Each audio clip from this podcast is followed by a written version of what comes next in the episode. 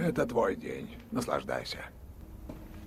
Но не забывай, каждое воскресенье ты можешь или победить, или проиграть.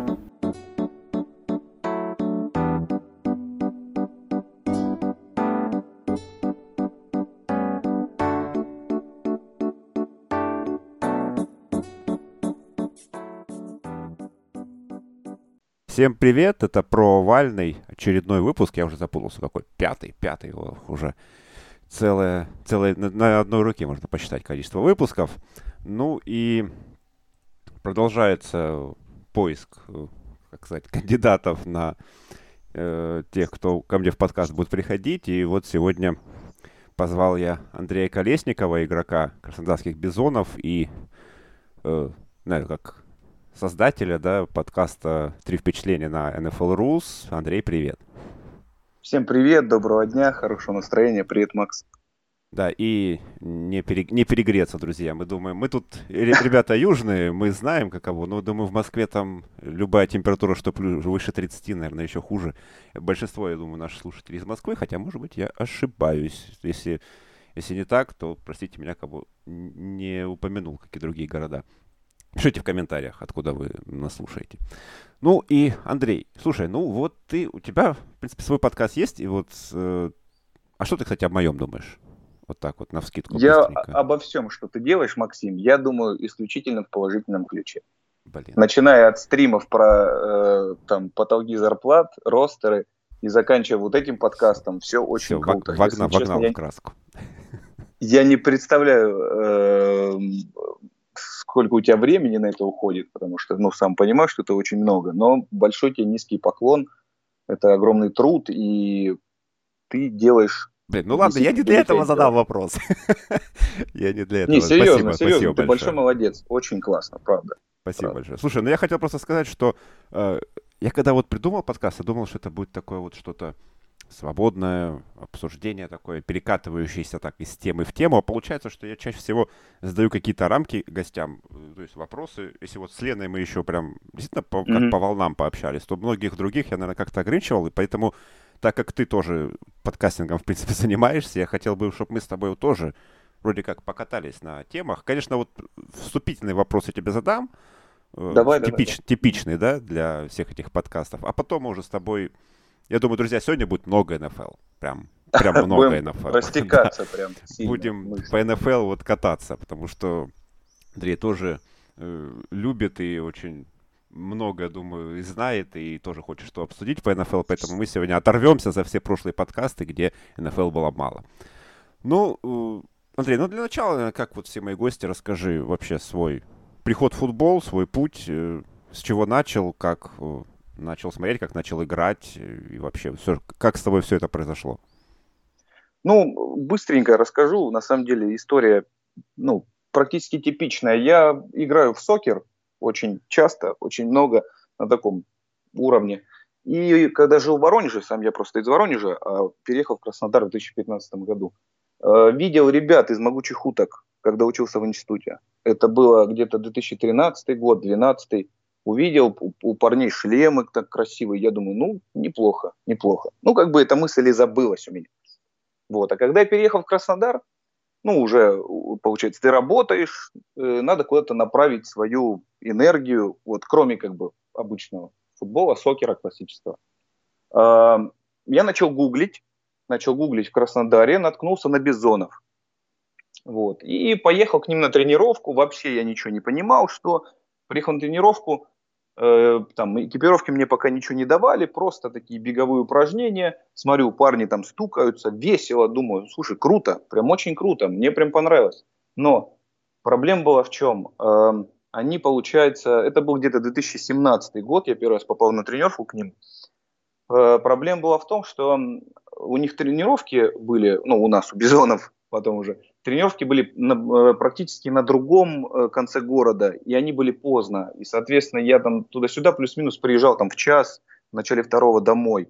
Ну и, соответственно, с рабочим графиком 5 на 2, с 8 до 5, это не совсем вязалось. Вот, поэтому я э, эту идею отложил чуть-чуть, и потом вернулся к ней там буквально через полгода.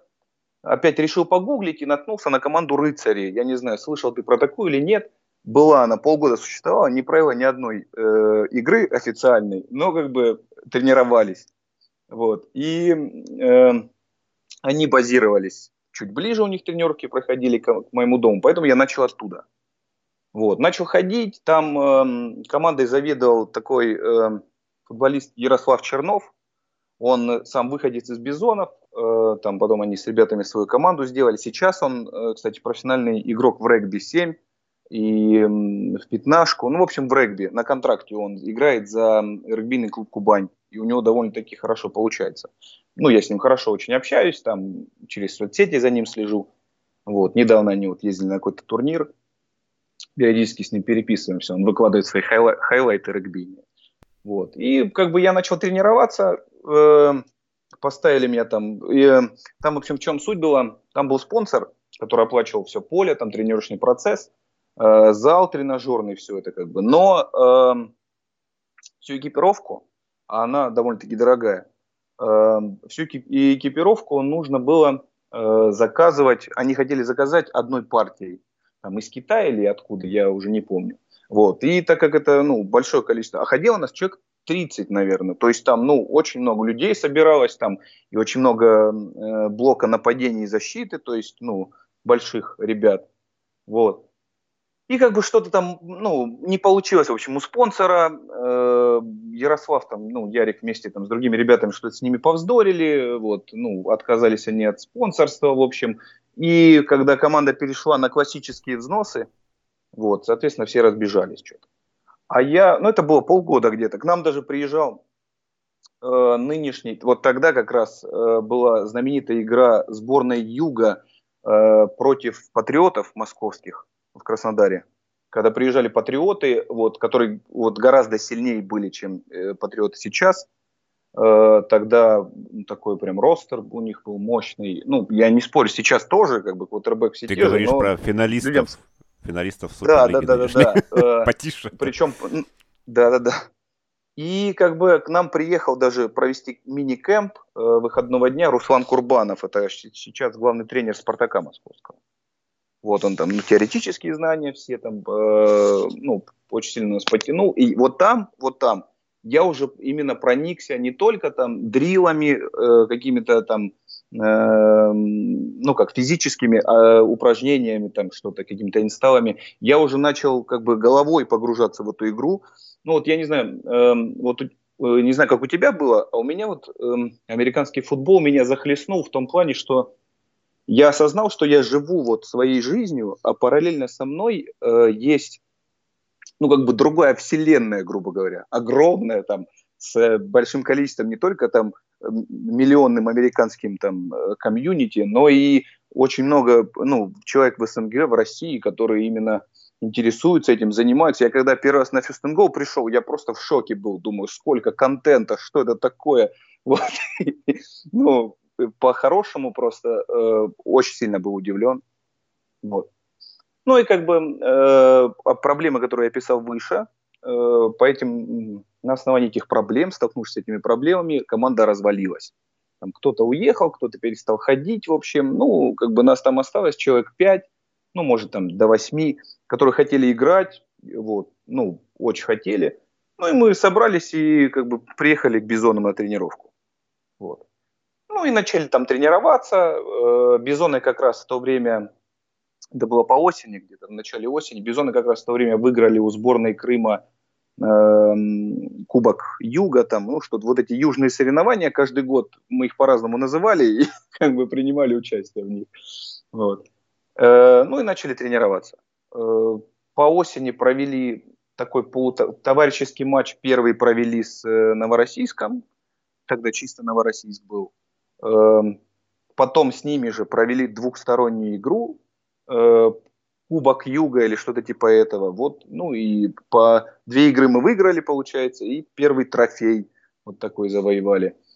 Э, а следующий сезон был вот, ну, самый интересный, в котором я принимал участие. Я принимал участие только, на самом деле, в двух, грубо говоря, сезонах. Вот в этом, в этом году я э, вернулся в команду. Э, собирался уже там тренироваться, перешел там на... Ну, сейчас я про позицию расскажу про свою. Да, вот, но... то прям как это... У, у нас в нашем футболе все говорят про команды, про... но никто не, не говорит, на какой позиции а, играет конкретно. Про позицию. Я комплекции такой, э, ну, плотной, э, ну, примерно между 85 и 90 килограммами. Вот. И меня, естественно, поставили на позицию бегущего потому что, э, ну, к тому времени, когда я в Бизоны пришел, там основные бегущие э, ушли из команды, и бегущего не было ни одного, ни одного. И, соответственно, я, меня поставили, я начал тренироваться, мне стало интересно, там, круто, все, но, но, но, моя любовь к ловле мяча никуда не ушла. И украдкой там от тренеров я всегда пытался проникнуть на тренировку принимающих, там, если бегущих. Если я один был, то на тренировке нас там в основном было, ну, там два, максимум три человека бегущих.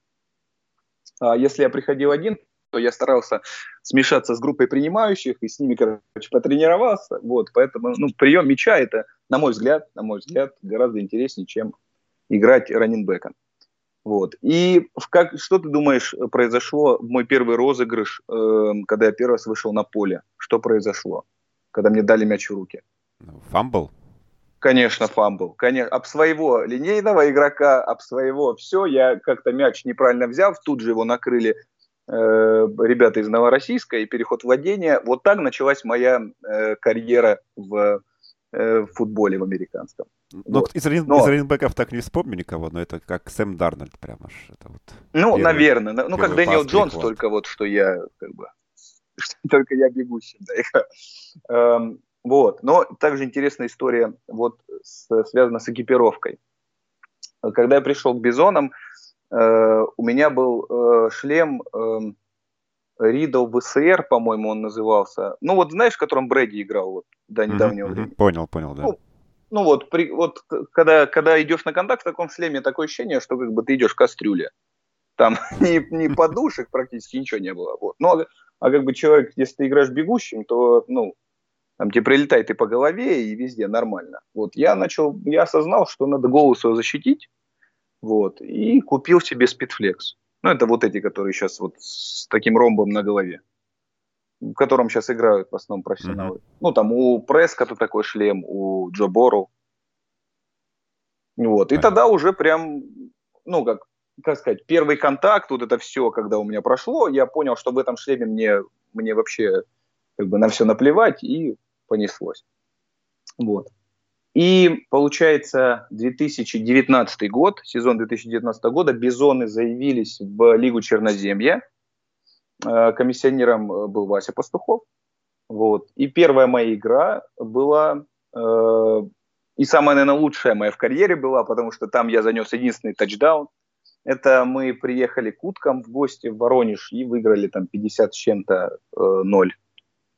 Ну, но там э, счет на самом деле обманчивый. Нападение занесло там, ну, то ли 24, то ли 21 очко. А там просто э, квотербек набросал три перехвата, два пиксикса. Там, ну, у нас защита выступила улетно. И вот там был мой единственный тачдаун в карьере. И, но он, он, правда, получился неплохой. Прям такой ярдов на 40 вынос. Такой. Причем мы играли третий и много вели в счете, и защита просто уток не была готова, потому что мы вынос сыграем. И так я вы, в слабую сторону вынес и занес тачдаун. И это был лучший сезон вообще, потому что мы съездили в Подольск, сыграли, вот когда играли с Подольском, там, конечно, нам прилетело нормально, э, мы в Подольске проиграли, там ребята э, в Дилайне играли очень хорошие, прям там э, играл, э, я, к сожалению, забыл сейчас его фамилию, в общем, он за спартанцев играл, такой э, ноустекл огромный у нас есть, забыл его фамилию, но я думаю, ребята, которые смотрят за Э, нашим американским футболом, не знаю, о таком я говорю, вот. Э, и там нас по-хорошему так приложили, причем э, мы в этой лиге играли, нас усиливали ребята из Астрахани, Иван Тимофеев вот со мной играл, вернее, я с ним, как бы, потому что ну, он гораздо опытнее, чем я. Я у него очень многому научился, вот, который сейчас играет за сборную Юга. И как бы там лучший, лучший матч вообще, который вот мне запомнился, э, мы играли со Спартаком дома э, в группе, когда к нам, при, к нам сюда приехали ребята из Спартака, приехал и Джей Вудс, И как бы тут я вживую увидел, что такое действительно э, крутой, ну не то, что крутой легионер, а просто легионер. Ну, который всю жизнь занимается этим. Ну, по, по, по его движениям даже видно. Когда он, когда он просто идет, он не играет ничего. Просто видно, что человек как бы заряжен. Ну, другой уровень вообще. Другой. Если сравнить, э, ну, я не знаю, когда вот, допустим, играют в, в сокер ребята там, там 2000 года рождения и 2008 ну, не в том, э, ну, не в том понимании, что мы вообще смотрелись на фоне его очень слабо, а в том понимании, что просто у человека голова на, там, на 10-15 шагов вперед думает, вот, но как бы было очень круто с ним сыграть. А еще и свек вот этот, да, футбольный? Да, да, ты что вообще, там, там просто, ну вот, там его сек какой-то там, э, и блиц, так, там что-то он, его какой-нибудь, причем на атлетизме, ну, я не сказал, что он прям большой, ну, там, он тоже, ну, там, плюс-минус 90 до 100 килограмм, но он становился, допустим, в слот, э, вроде как пасовый розыгрыш, но он идет на нашего linebacker, который, ну, там, больше сотки, просто его, ну, э, ну, грубо говоря, кость в кость, как вот говорят, блокирует и, ну, просто сминает человека, хотя он гораздо больше него, ну, и как бы тоже не лыком шит. Ну, центральный лайнбекер, он в команде обычно ну, не мальчики для битья. Вот. И как бы такая очень классная игра была. Да все игры классные.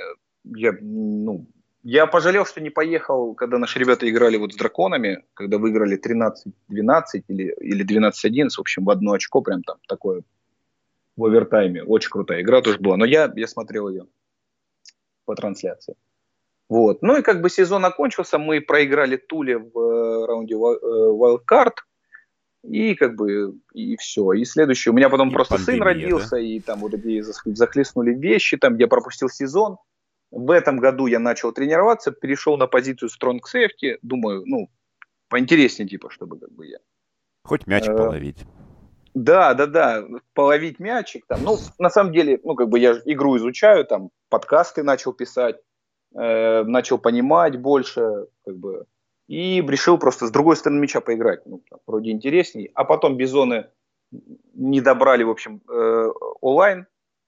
Не было у нас больших парней. И мы снялись вообще со всех э, соревнований. Была возможность, как бы у нас ребята поехали на кемп э, к вот сборной Юга, Ставрополь, Новороссийск. Э, я, ну, очень многих ребят, ну, не прям очень многих, ну, там, там я не знаю, процентов 30 ребят знаю. Очень хорошо знаю Виталика Шерстянкина, который с нами играл вот на, в, в открытой лиге Черноземья, лучший вообще квотербек, с которым я играл. Ну, я не так много с кем поиграл, там не так много кого ловил пасы, но именно ментально. Вид, ну, человек военный, как бы у него голова сложена так, что он не поддается никакому ни провокациям, ничего. Вот. И, ну, вспоминая об этом, кстати, я хотел бы с тобой обсудить, э, ну, или там пару слов сказать про вот недавнюю игру со спартанцами, ну, там, попозже к ним вернемся. Э, ну, как бы, э, была возможность поехать на, вот, на кемп сборной Юга, там, поучаствовать, как бы, может, там, отобраться в команду, но я так прикинул, э, я все-таки немножко ну не то, что немножко, а патриот своего, своего города, даже несмотря на то, что я переехал в него, и как бы играть за в общем, не за свое, грубо говоря, там ездить, кататься, я немножко не был готов. Поэтому как бы в, это, в этом сезоне э, шлем остался в гараже, можно так сказать. Слушай, а как так вот вообще происходит у нас, что даже в больших таких городах, как Краснодар, э, не добирается людей на команду? Рекламы мало, если так можно ее Слушай, назвать. ну вот э,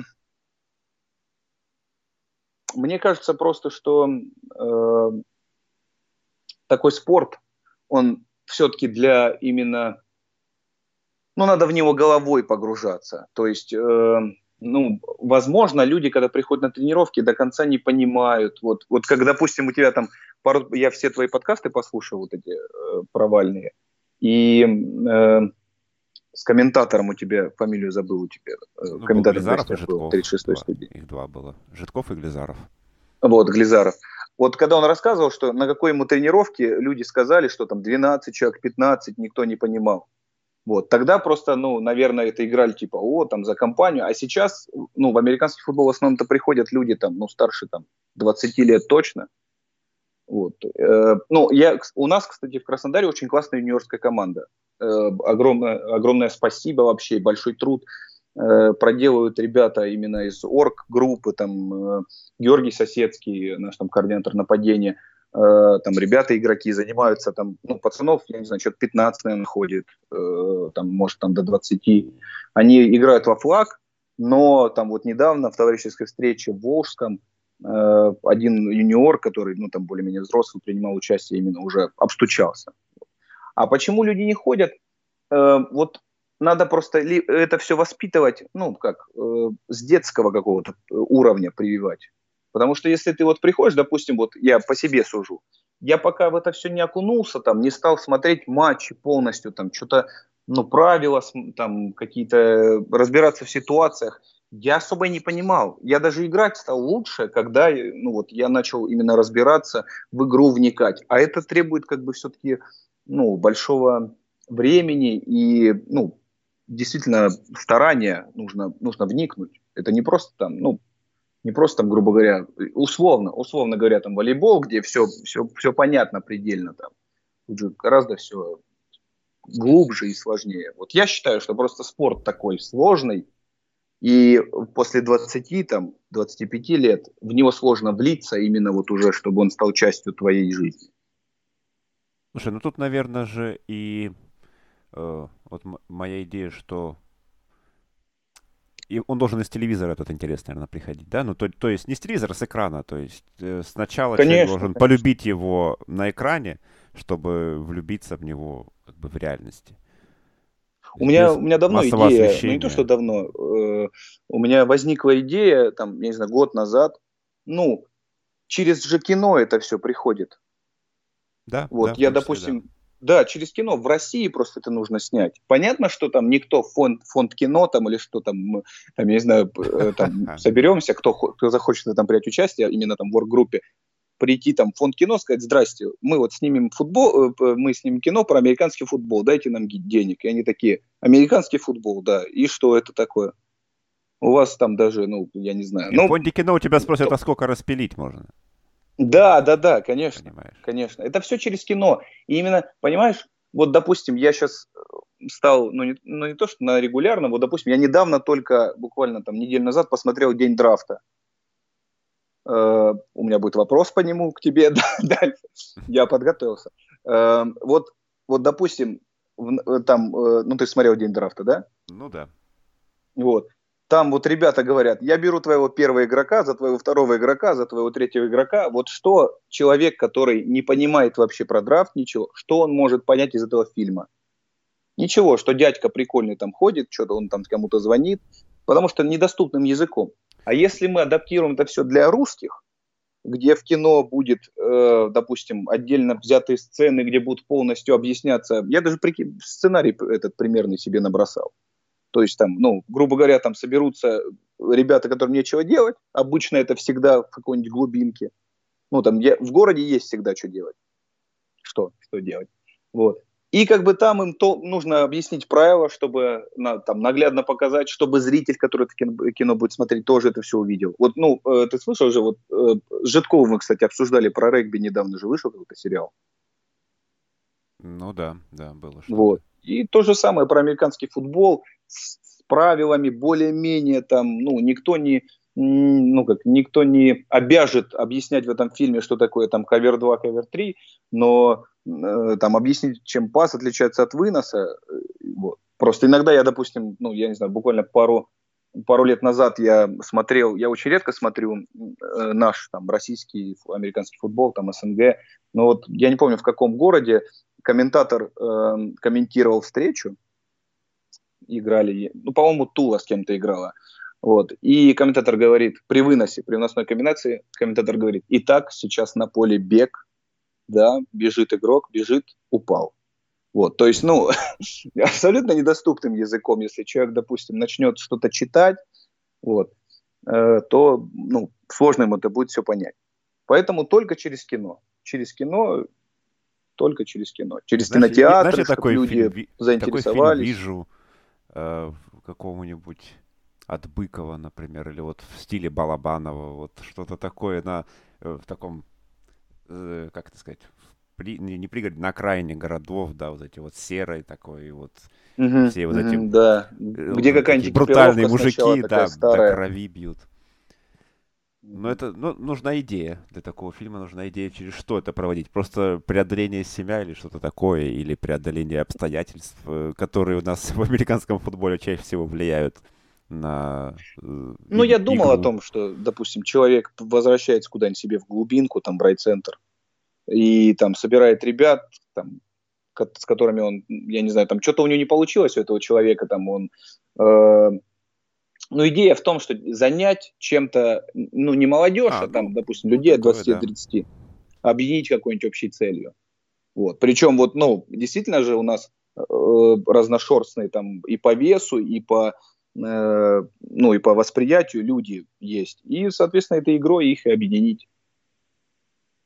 Ну, Потому что да, я- как, как истории, Ну, истории людей рассказать. Вот, Да, этом, да, да, быть, да, да, да. И там, допустим, они там куда-нибудь выйдут там на российский какой-то уровень, там у них узнают там про них, про их там поселок, про их райцентр там. Это потому что у меня родители живут в поселке, где тысяча человек. Я, я прекрасно знаю, чем, что там нечем, дел, нечем вообще заниматься вечером. Не то, что вечером, днем даже нечем заниматься. Поэтому такие вещи спасут. Ну вот, мы и кино даже затронули. Слушай, Да. а НФЛ ты стал, получается, позже смотреть, да? Как начал Э, ну, заниматься? Ну, примерно где-то 17-й год, М. 17-й, вот первый сезон, первый сезон, который я вот именно начал смотреть, ну, получается, я по весне окунулся в это все. Соответственно, там э, первый сезон, это вот когда Бейкера Мейфилда выбрали на драфте. Ну, Вот, то есть, когда Филадельфия вот чемпионом драфт. стала, да? Ну, Что-что? Когда Филадельфия чемпионом стала, получается. Да, как раз Супербол вот этот я посмотрел. Э, ну, грубо говоря, там я его посмотрел, и первые мои тренировки прошли. Вот, и как бы я, я же тогда, ну, понимал, что там весь этот там, я не знаю, всю общую картину, что там Фолс плохой квотербек там или еще что-то такое, я, я еще не знал. А тут смотрю, человек накидывает там крутым патриотом 50 очков. Я думаю, ну, видно, он в порядке. Знаешь, сколько, сколько лет прошло, никто до сих пор не знает, какой квотербек Ник Фоулс. Да не, ну... Тут ну, однозначного ответа дать, ну, черт, я даже, мне сложно все равно. Человек все-таки Ну. выиграл Супербол, MVP, протащил плей-офф, и много чего было, и у него был один хороший сезон. Да, он, наверное, не квотербек регулярки, я бы так его назвал, но нельзя сказать, что он просто плохой квотербек. Просто квотербек, для которого, наверное, окружение и тренер в том числе чересчур важны, чтобы раскрыть. максимально, максимально важны. И справедливости ради, он там не весь плей-офф отжигал, а только дивизиональный раунд. Ну, больше даже, больше, вот с Атлантой он даже там, ну, половину порол, половину. Я, Ну я да, просто да, пересматривал. было. я, я одно время, я прям окунулся, я смотрел игры там буквально, начиная там от десятых годов и заканчивая там некоторые хватало там из 2002 и вот этот плей я пересмотрел, мне стало интересно, почему э, Фолса все так, ну, принижают. Парень, ну, как бы MVP Супербола. И я посмотрел с Атлантой, там Атланта тогда вот эта горячая после Супербола, там, э, ну, еще, еще горячая, не вот эта потухшая, которая сейчас. Вот. А болеешь ты за кого? Вот я э, подумал перед подкастом, как тебе правильно э, ответить на этот вопрос. У меня, я ни за кого не болею. У меня есть ну, Первый Это мой, нормально. э, да, первый мой матч, который я вообще посмотрел э, где-то, наверное, в году в 16-м, 15-м, это был Супербол, эм, э, Новая Англия с э, Сиэтлом играла. Я просто слышал, ну, как бы, Брэди, он раскрученный, вообще везде раскрученный. Ну, ну, я слышал просто конкретно его фамилию почему-то. Ну, там, может, из каких-то фильмов, там, еще откуда-то. Вот, и тут попал на них. И не то, что я прям там начал патриотам симпатизировать, мне понравился Маршон Линч там, ну, потому что он не может не понравиться. Человек может без линии играть вообще в футбол на, на позиции, где линия необходима. Эм, И как бы, ну, и патриоты тоже, потому что, ну, вот так. Я отношусь к тем людям, которым очень нравится классный футбол, и которые в каждом дивизионе, э, в зависимости от сезона, могут себе выбрать команду э, по симпатиям. Вот, допустим, когда Сан-Франциско вышел в Супербол, вот несколько сезонов назад, один, Полтора, я ну, им симпатизировал, сезон, потому да. что, ну, они ниоткуда вообще появились. Понятно, что там проделана огромная работа. Они там, э, там первые пики нескольких лет собрали в Дилан себе, но все равно они там до этого сколько? Три-пять побед у них было. И так хопа, и Супербол. Ну, это же круто. Ну, истории Золушек они всегда привлекают, да. Поэтому да. многие... А так в каждом, вот любой дивизион мне назови, я тебе скажу команду, которую я симпатизирую прямо сейчас.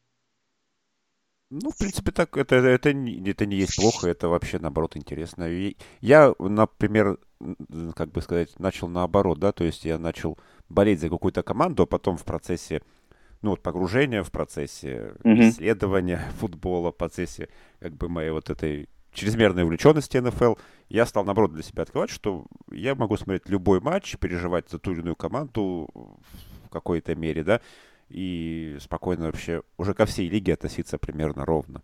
Да, есть, конечно, вот эти вот, как это назвать, крючочки, которые из, из боления за Сан-Франциско идут, то есть это неприятие небольшой Сиэтла.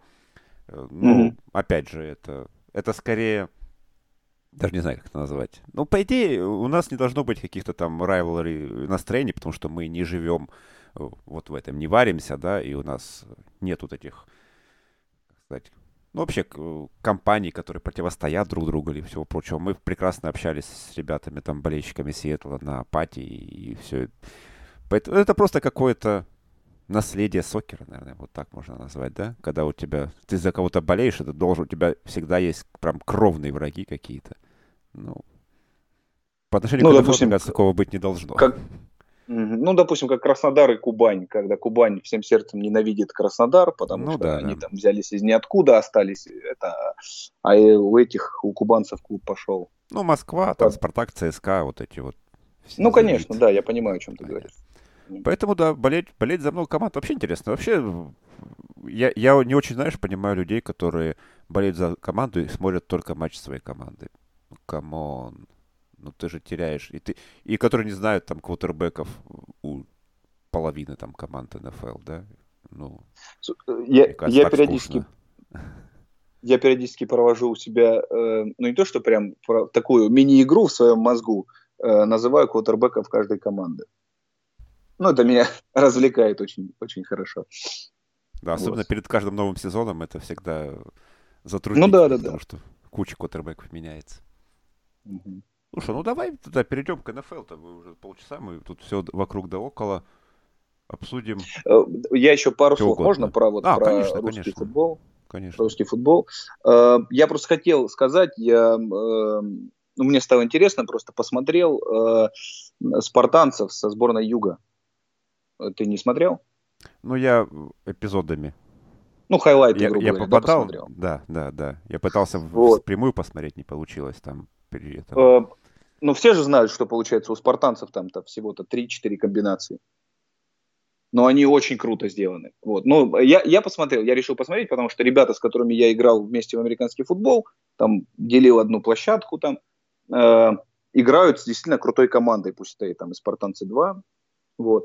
Э, на мой взгляд, просто в чем, ну, если я, если я э, могу, могу проанализировать, э, если у меня есть такая возможность, почему бы не проанализировать? На мой взгляд, просто немножко, ну, как тренеры сборной Юга, нашей, назовем ее так, потому что по территориальному признаку, мне не понравился плейколлинг именно у нападения, потому что понятно, что как бы Дилайн давит, понятно, что тяжело там э, выносить, и, э, и все равно как бы люди выносят там, с фулбеком ставят, все.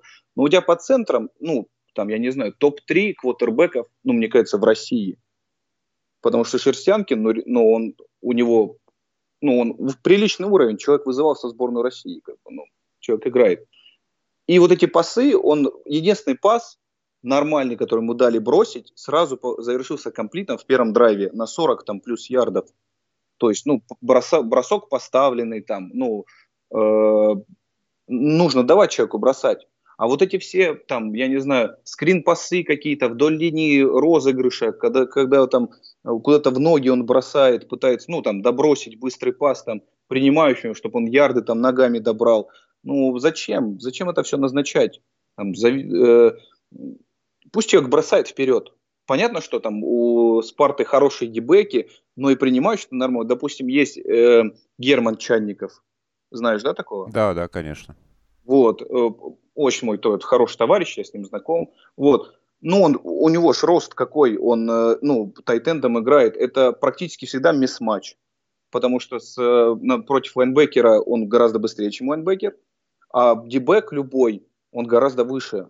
Там он под 2 метра ростом плюс руки ну, забрасывает на Германа и все, ну, что тут такого, набирает там легкий первый даун. Нет же, они вот Ване Тимофееву, э, Тимофееву дают в руки мяч, они долбятся в, этот, в, в эту линию, причем там, ну, и линия, и лайнбекеры у Спарты очень крутые. Вот. Но было пара бигплеев, когда они там вынесли, я не знаю, ну, там, на плюс 10. Но, опять же, э, ну, практически всегда это был вынос. Ну, зачем? У тебя человек бросает. Вот, вот этот момент. И второй момент, когда они пускали в начале, конечно, матча, вот э, какая, какая защита, про защиту сейчас просто э, сборная Юга, какая первоочередная задача у защиты на поле, когда они выходят? Остановить вынос, правильно? Ну да. Да. В нашем чемпионате это точно. Да, не дать выносить. Соответственно, они только, они вот второго сейфти, который уже в бокс пришел, они начали, под, они начали э, подтягивать только уже когда пустили два бигплея там с двумя тачдаунами э, по широкой. Тогда они уже начали подводить там сейфти, оставлять там одного в прикрытии. Но опять же там у э, ну, там много моментов, кстати, я там пару раз, ну, я посмотрел один раз и потом еще там быстренько перематывал, такой подверг подробному анализу, потому что, ну, мне стало интересно просто. Ну, и такие моменты были интересны. Вот это, что касаемо, я хотел сказать по поводу этой игры. Слушай, ну вот по первому, по тому, почему там Виталику не дают бросать, э, в принципе, мы когда с Димой Высочиным обсуждали, говорили, что, ну, сложности есть в том числе из-за отсутствия общих тренировок. И это, конечно, я думаю, большая проблема подобных сборных из разных городов. То есть понятно, что там Виталик на Германа, он дол- долгое время очень бросает и, наверное, ну всегда ну, да. может бросить. Но другое дело, как это в комбинацию сделать и как это натренировать, как показать ну, согласен, там, другим да, рес- играть, ресиверам бежать. Вынос, вынос, конечно, самая простая вещь. Другое дело, что действительно как-то его разнообразит. Но опять же, да, проблема Э, отсутствие общих тренировок, проблема вообще может быть именно воздушного футбола нашего, именно пасовой игры. Тут она-то, я думаю, давно есть, и все понимают, и поэтому у нас там может быть один-два паса на весь матч, да, у некоторых команд есть такое. Ну, хотя тачдаун второй пасом-то они э, ну, бросили. У, нас, как это, play action, да, если работает, то работает. Да, да, да, да, да. Потому что все на вынос покупают всегда. Ну, в любом случае, желаем и спартанцам, э, и э, сборной Юга э, успехов. Сезон классный получается. Люди поездили, поиграли много где. Ну да, тем более после ковида всего этого. Да, Про- прошлогодних это, проблем этих. Да, да. В этом году хоть попроще. Ну что, возвращаемся к НФЛ, такому да, вкусному. Ходим, да. Слушай, ну у нас, конечно, такой сейчас прям период вообще самый скучный. Вот этот июль, это мало того, что жара под 40, так еще и вообще про футбол. Даже бедные я в Твиттер заглядываю, там вообще ничего нет, людей не знают, про что писать уже. Там, что Джим Ирсей купил, что он там купил, пианино Элтона Джона, там, ну просто... Пианино Элтона Джона, это, это смешно, конечно. Come on, там уже просто, где новости, уже ждем первые предсезонные игры. Так, ну и, не знаю, что, что для тебя интрига в этом году? Как, насколько а, Тампа и Канзас будут близки к повторению Супербола, да? Для меня вот э, несколько, несколько. Я вот то, что мне вот сейчас вот ты меня спросил, я то, что на ум приходит сразу. Насколько деградирует защита Питтсбурга? Потому что, ну, в чем феномен крутых защит? В том, что на следующий сезон они так себе. Всегда. Вот, ну, единицы крутых защит сохраняют э, стабильный уровень Понятно, там где-то косят травмы, где-то еще, но там, если мы возьмем общую выборку, там, ну, грубо говоря, там, даже последние десятилетия, любая крутая защита, она э, потом откатывалась как бы к среднему. Э, это первая интрига интересная. Потом вторая интрига, э, даже не интрига, а знаешь как, я, я даже сделаю такую себе вольность и поставлю на то, что в этом сезоне круче всех будет смотреться Джастин Филдс из, э, из э, новичков Кутербека. Там уже, это кстати, вот. люди отказываются умирать, чтобы посмотреть на да, франчайз Кутербека Чикаго. Ну, ну, слушай, это, это здорово. Люди видят в нем такого вот мессию, что ли. Что, ну, напар... они напарник, в Трубицке конечно, видели да. мессию. Ну да. Особенно, когда он нормально играл у них. Вот. И, ну, естественно, как бы такая, э, ну, такой крас, красной нитью э, из Тампа Бэй до, до какого они э, дойдут, э, до какой стадии дойдут плей-офф? Ну, с Тампой, да. С Тампой сложно, конечно. Да вообще, э, все вот эти прогнозы перед сезоном, из-за чего, в принципе, я в этом году и не стал делать какие-то там подкасты по дивизионам и прочее. Это, конечно, еще кое-что будет прям перед сезоном, друзья. Э, ждите, там будет прям хороший. Быстренько пробежимся за неделю по всей НФЛ, все вспомним, все это все обсудим. Э, прогнозы делать, наверное, вообще дело такое себе. Каждый год я, я себе об этом говорю. И вот, наверное, в, этот, в этом году я наконец-таки решил, что хватит, хватит этих непонятных болт предикшенов, как это любят называть вот, на западном телевидении. Потому что вспомним прошлый год, и кто только там, не знаю, грязный носок не бросал в тампу, Тома Брейди, что, о, приперся там, старичок, что ты там можешь? А после его первых матчей, после Сейнс, да? Они же на первой неделе, кажется, Сейнс играли. И их прям ну, так окунули головой хорошенько. Я, я смотрел этот матч, смотрел, и ну, он шел поздно, по-моему, это была вторая волна. И я посмотрел первые вот несколько драйвов. Э, кстати, Житков, по-моему, комментировал я просто, ну, я, я всех, мне все очень нравятся вот 36 студии, но вот Житков, он, конечно, он красавец просто. Э, когда вот Брэди занес э, с ником э, тачдаун, я посмотрел, думаю, слушай, парень прям, прям заряжен. Ну и как бы я пошел спать там после первой половины, наверное, после первой четверти, думаю, ну там, там нормально, они закусятся. А, увидел потом счет, думаю, ну что-то пошло не так, видно. Да, и сколько было вот этих вот нападок. Ну, все мы увидели, чем это все закончится. И теперь, э, особенно после слов Брейди, что он э, плейбук особо не знал. первый, О, это я, сезон, я смеялся, на самом деле. Но, с другой стороны, это было э, ожидаемо. Ну, не, ну это было видно и по игре. Опыт. Что во второй понятно, половине сезона он стал играть явно лучше, чем в первой. Ну, конечно. Ну и плюс люди, с которыми он ну, никогда не играл, надо притереться там вспоминая о том, что он со своими ресиверами проводит э, там в межсезонье э, очень много времени там на всяких сборах, на выездах, на вот этих мужицких посиделках. Вот, вот, вот это вообще на самом деле очень круто. Э, в том плане, что вот у людей такая корпоративная этика. Это то же самое, что, допустим, мы бы проектировщики собирались, выезжали куда-нибудь там э, на барбекю какой-то там на неделю, на две, и там сидели, что-то обсуждали, какие-нибудь проектные решения там в строительстве дорог. Вот. Это, это же то же самое. Ты просто выезжаешь, подтягиваешь свой уровень, взаимопонимания, плюс еще и кайфуешь. Это я вот видел э, в, документальном, в документальном фильме э, «Брэди против времени». Смотрел ты такой? Да, да. Угу. Крутой очень. Мне такой понравился очень. Вот. Ну и, собственно, да, да, э, я согласен. Опять же, про Тампу. Э, вот как тебе такой, такая мысль? Э, вот они сохранили весь свой состав правильно, основной. Всех абсолютно. Весь, весь абсолютно. Да, весь переподписали. А я считаю, что это плохо. Потому что, э,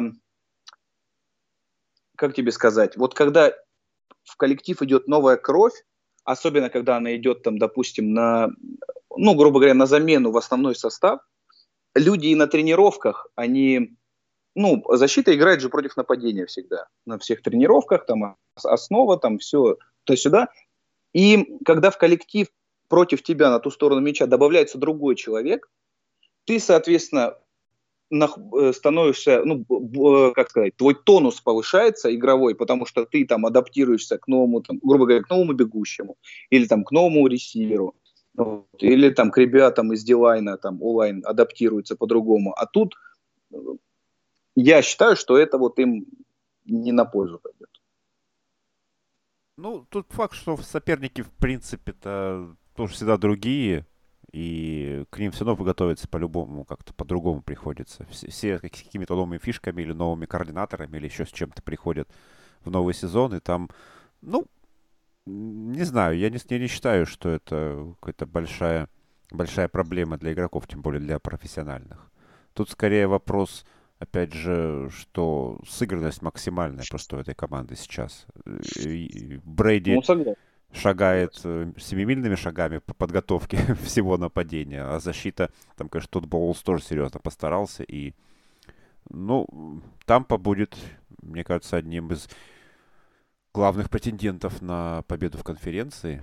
Хотя, конечно, все, опять же, зависит. Черт, мы много можем говорить, но от каких-то случайностей, от чего угодно. Травма, опять же, любая травма. Это да, да, да. Вот, страшно э, смотреть, когда вылетят травма кто-нибудь, вот как Сан-Франциско покосило.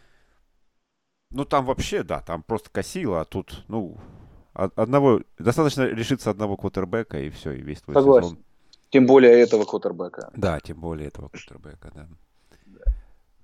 Так, ну а что скажешь, например, про...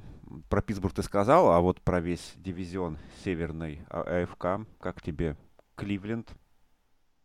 А, там э, есть точно аутсайдер в этом э, дивизионе, и как бы ну, есть несколько команд. Понятно, что там все э, на фоне того, что Кливленд очень круто выступили в прошлом сезоне, э, все будут им, э, тем более выздоровел Бекхэм, все будут выдавать им кучу авансов и все такое. Но э, вот я да, там в подкастах своих говорил о том, как круто спрогрессировал Джош Аллен. Все-таки потолок этой команды – это ее квотербек. И при всем уважении к нему, его э, вынос его делает гораздо лучше, потому что вынос работает, кутербеку легко играть. Это всем, ну, всем известно, все понятно. Вот. Но, опять же, э, команды, которые побеждают в Суперболе, там, выходят в финал конференции, зачастую, зачастую, у них квотербек все-таки как бы сам может что-то сделать при какой-нибудь экстренной ситуации. Опять же, когда ты проигрываешь там два владения, ты вынос не будешь заводить там по 5 ярдов. Да, надо самому что-то решать делать. И, как правило, команды не проходят далеко в плей-офф, где квотербек, там, когда ему надо решить, он не решает. Вспомним, допустим, Джексонвиль с его крутой защитой и не очень крутым квотербеком. Джексонвиль лучше не вспоминать. Очень, очень, а Джексонвиль очень, либо хорошо, либо никак. Да, да, тот год был, конечно, такой вспышкой для фанатов, но все, все бортолзнулось обратно это насколько я просто в шоке был, насколько быстро это все свернулось. Насколько как бы, ну, буквально на месте все сгорело. То есть там, ну, там пару исполнителей ушли из защиты, потом их растащили, и все. И там с Фурнетом проблемы начались. И, ну, и как бы, и как не было. Первый пик у ребят там через два сезона. Ну, это вот все говорит о том, что э, с головы, с головы все гниет. Потому что да, да, от владельца, от генерального менеджера. Например, то, что мы сейчас с теми, с теми же Браунс видим, да, это какой после десятилетий просто травли фактически команды, да, их болельщиков, страданий вот этих вот. Просто нужно было чем-то пожертвовать, как это Саша Браун сделал, благодаря вот своей какой-то структуре манибола, э, обменов и прочего. И вот новый генеральный менеджер, да, за... Ну, конечно, он пришел уже на какую-то платформу, но хотя она Почву, тоже была да. довольно шаткой. Довольно шаткая платформа была. То, благо там, да, выбрали Мейфилда и потихоньку начали хотя бы развиваться, но то, что вот за последние два межсезонья, конечно, очень круто Эндрю Берри смотрится. И линия нападения лучшая в лиге, как по мне сейчас, у Браунс. Их прогресс там... это, конечно, что-то умопомрачительное в линии нападения. Жаль Джо Томаса, парня. Я всегда вспоминаю Джо Томаса, это, это реально, Прям... конечно. Человек ушел. Аж слеза, слеза наворачивается такая, мужская. Я говорю, надо его возвращать тайтендом, что. Ну, он, так в такой форме. Он схуднул, но он схуднул так там. В спецкомандах там, ганнером. Ну что, тайтендом блокирующим. Да, вполне. Почему нет? Так, ну вот какие у тебя там? Ты что-то хотел у меня спросить? А, давай про вот этот дивизион закончим. А, на мой взгляд, Питтсбург при таком регрессе защиты и, допустим, если линия превратится в решето, предпосылки есть к этому. то Питтсбург и э, Цинцы будут, э, ну, примерно на одном уровне, там, грубо говоря, там, пяти побед, может быть, шести. Вот как я, да, людям, которые в прошлом сезоне и претендовали на отдельный сезон, там, их хайпели, я им так, хоп, 5-6 побед прогнозирую. Ну вот, ну так. А мы ну, про, про прогнозы уже говорили тут. Да, да, да. Вот. По вот этому дивизиону у меня есть э, вопрос к тебе. Смотри, в дивизионе с Тиджей Вотом, с, э, с Клауни и э, с Гарретом, э, Гарретом да, э, выбор ресивера третьим общим пиком смотрится нормальным решением или нет? Ты имеешь в виду сейчас... Цинциннати. Ну, не третьим только, да, он пят, а, какой пятым. А, пятым, да, виноват, виноват, пятым. Да, да, да, да, да, конечно, там Лэнс был. Третьим. Э, выбор, да, ресивера, а не э, левого текла смотрится нормальным решением или нет? Слушай, ну опять же, когда мы говорим про драфт, э, во-первых, у каждого генерального менеджера свое видение структуры и стратегии на драфте, да, то есть это либо лучшие доступные игроки, либо сейчас уже практически никто не, не играет по-другому, то есть играть по позиции. Практически никто не берет по нидам, то есть вот мне нужен левый текл. Я возьму этого парня пятым левым теклом, потому что просто мне нужен левый текл. Э, ну, поэтому в, этом году у Чейза были очень хорошие, очень хорошая пресса, у него, у него был, э, в принципе, и игра его того достой, достойна была. Другое дело, что цинцы очень непоследовательны. Вот э, тут даже не в выборе принимающего дела и не в э, про проблемах давления на Берру, а скорее проблема вот в последовательности своих действий на драфтах и на рынке свободных агентов. Вот в эти, за последние два года там никакой логики нету, честно. То есть, да, они выбрали Джона Уильямса, тогда он на год вылетел и только да, да, да. начнет играть. Они, сколько они мучились с э, Бобби Хартом, это вообще отдельная история. Человек, который даже рядом не должен быть со стартовой линии нападения, постоянно там обитал у них. И они в этом проблемы не видели, только вот наконец-таки в этом межсезонье увидели.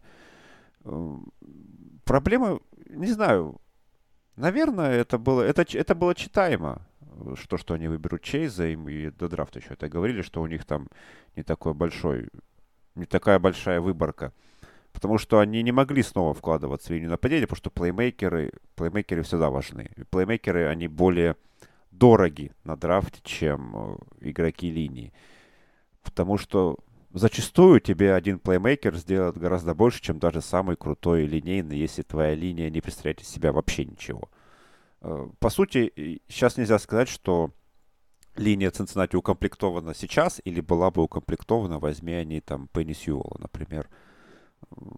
Поэтому, наверное, они исходили из того, что Чейз даст им больше тех же вероятных очков, которые они могут набрать, чем это дал бы э, линейный. Хотя, мне кажется, у них... Ну да, они э, все-таки мы там баражировали, да, на границе Сьюэлл или Чейз, но наверное, они этим скорее руководствовались, что э, ресивер, который может набрать там тысячу ярдов, даст нам больше. Хотя в их ситуации вообще особого, особо разницы нет. У их команда слишком сырая, ну, даже по обе стороны мяча. В защите, конечно, прям сильно сырая. В нападении хоть что-то есть, но, опять же, это пока что только нарисовано мелом на асфальте. И ни, ничего там прям конкретно. И то, что Зак Тейлор надолго останется здесь главным тренером, я тоже особо не верю. Мне кажется, еще, еще следующий сезон Цинцы промучается и пойдет искать что-то новое, а это для команды никогда ничем хорошим не заканчивается. Ну, в общем, ты думаешь, что Цинцы это прям в долгую они ничего не займут, да? Ну, не ну, дивизион, ничего. Ну, мне кажется, Цинциннати это вот, это вот как Окленд. О, уже не Окленд, а. Лас-Вегас. Вот, вот они зависнут на вот какой-то такой вот стороне. У них будет квотербек хороший, но у них просто не будет полноценной команды. Вот, Судя по прошлому сезону, недолго у них будет хороший квотербек. Ну вот это, это, конечно, нет, ну ладно, это мы. Травмы это всегда страшно, и лучше бы... Ну, в любом случае, да, конечно, здоровье Джо Я просто про то, что, ну, допустим, в, в этом же э, дивизионе, далеко не будем уходить, э, э, у Кливленда. У них были плеймейкеры, Бекхэм и Лендри, но когда не было напад... линии нападения нормальной, вот до этого сезона, ну, я бы не сказал, что они круто играли там, хотя плеймейкеры были очень высокого уровня. Ну, в принципе, я согласен, они за один, практически за одно межсезонье, они же взяли себе Конклина, они выбрали да, себе да. Э, господи, я забыл как, все время путаюсь, почему-то Томас, но он же не Томас, он Уиллис, да? Да. Да. Э, и у них потрясающие гарды, и ну, там я не знаю, как все это так э, срослось, но вот, наверное, так бывает иногда в командах, да? Ну, что если, конечно, да. поработать, то есть взять одного текла так, одному заплатить хорошенько, и у тебя уже прикрыто все, а в центре еще и молодые игроки развиваются, то есть там и тренеры э, позиционные работают. Но это, как мы видим, да, из 32 команд, вот сейчас посмотришь, начнешь перечислять линии нападения, ну, где-то у нас есть пять команд с топовыми, можно сказать, с, с э, топовыми или очень хорошими линиями нападения. Остальные все вот баражируют на уровне выживания квотербека. Ну, ты согласен, что э, линия нападения, э, она важна, ну, практически так же, хорошая линия нападения, там, ну, грубо говоря, топ, топ-10 по лиге, э, так же важна, как классные ресиверы, или нет? Слушай, ну, наверное, да. Наверное, потому что э, линия нападения, она влияет на обе, обе, э, как бы сказать, стратегии нападения, да, и на выносную, mm-hmm. и на пассовую. Да, да, да. тут, э, конечно, плохо, когда у тебя ли, линия заточена там только на вынос, бывают и такие, да, и которые плохо играют э, в пас протекшн, но хорошо, хорошо раздвигает коридоры. Это вроде, вроде бы хорошая линия, но она не работает на максимум. У Кливленда вот, например, сейчас что хорошо, то что они и то, и то делают очень, очень качественно. У Питтсбурга, к сожалению, да, вот в этом году с линией будут проблемы. У них тоже это была, хоть и возрастная, но достаточно Нет, линия у них была крутая. линия. Да, сейчас, конечно, это все тоже перетрубировалось, и будет сложно Бену. Так, следующий вопрос. Я думаю, мы тут максимально, максимально подробно обсудили. Э, смотри, мы можем же, да, про фильмы поговорить? Да, про, про что угодно. Да, да, да, да. Смотри, вот на, на, по мотивам, по мотивам дня драфта я упоминал о нем. Угу. Вот там, насколько ты помнишь, ну я свяжу в памяти, э, там за то, чтобы взять первый раунд, э, главный герой, э, ген-менеджер Кливенда, он отдал три вторых. Это, этого года, ну и, соответственно, два будущих, потому что у него не было первого раунда. Э, вот как ты считаешь, вообще в современной НФЛ это нормальная сделка или нет?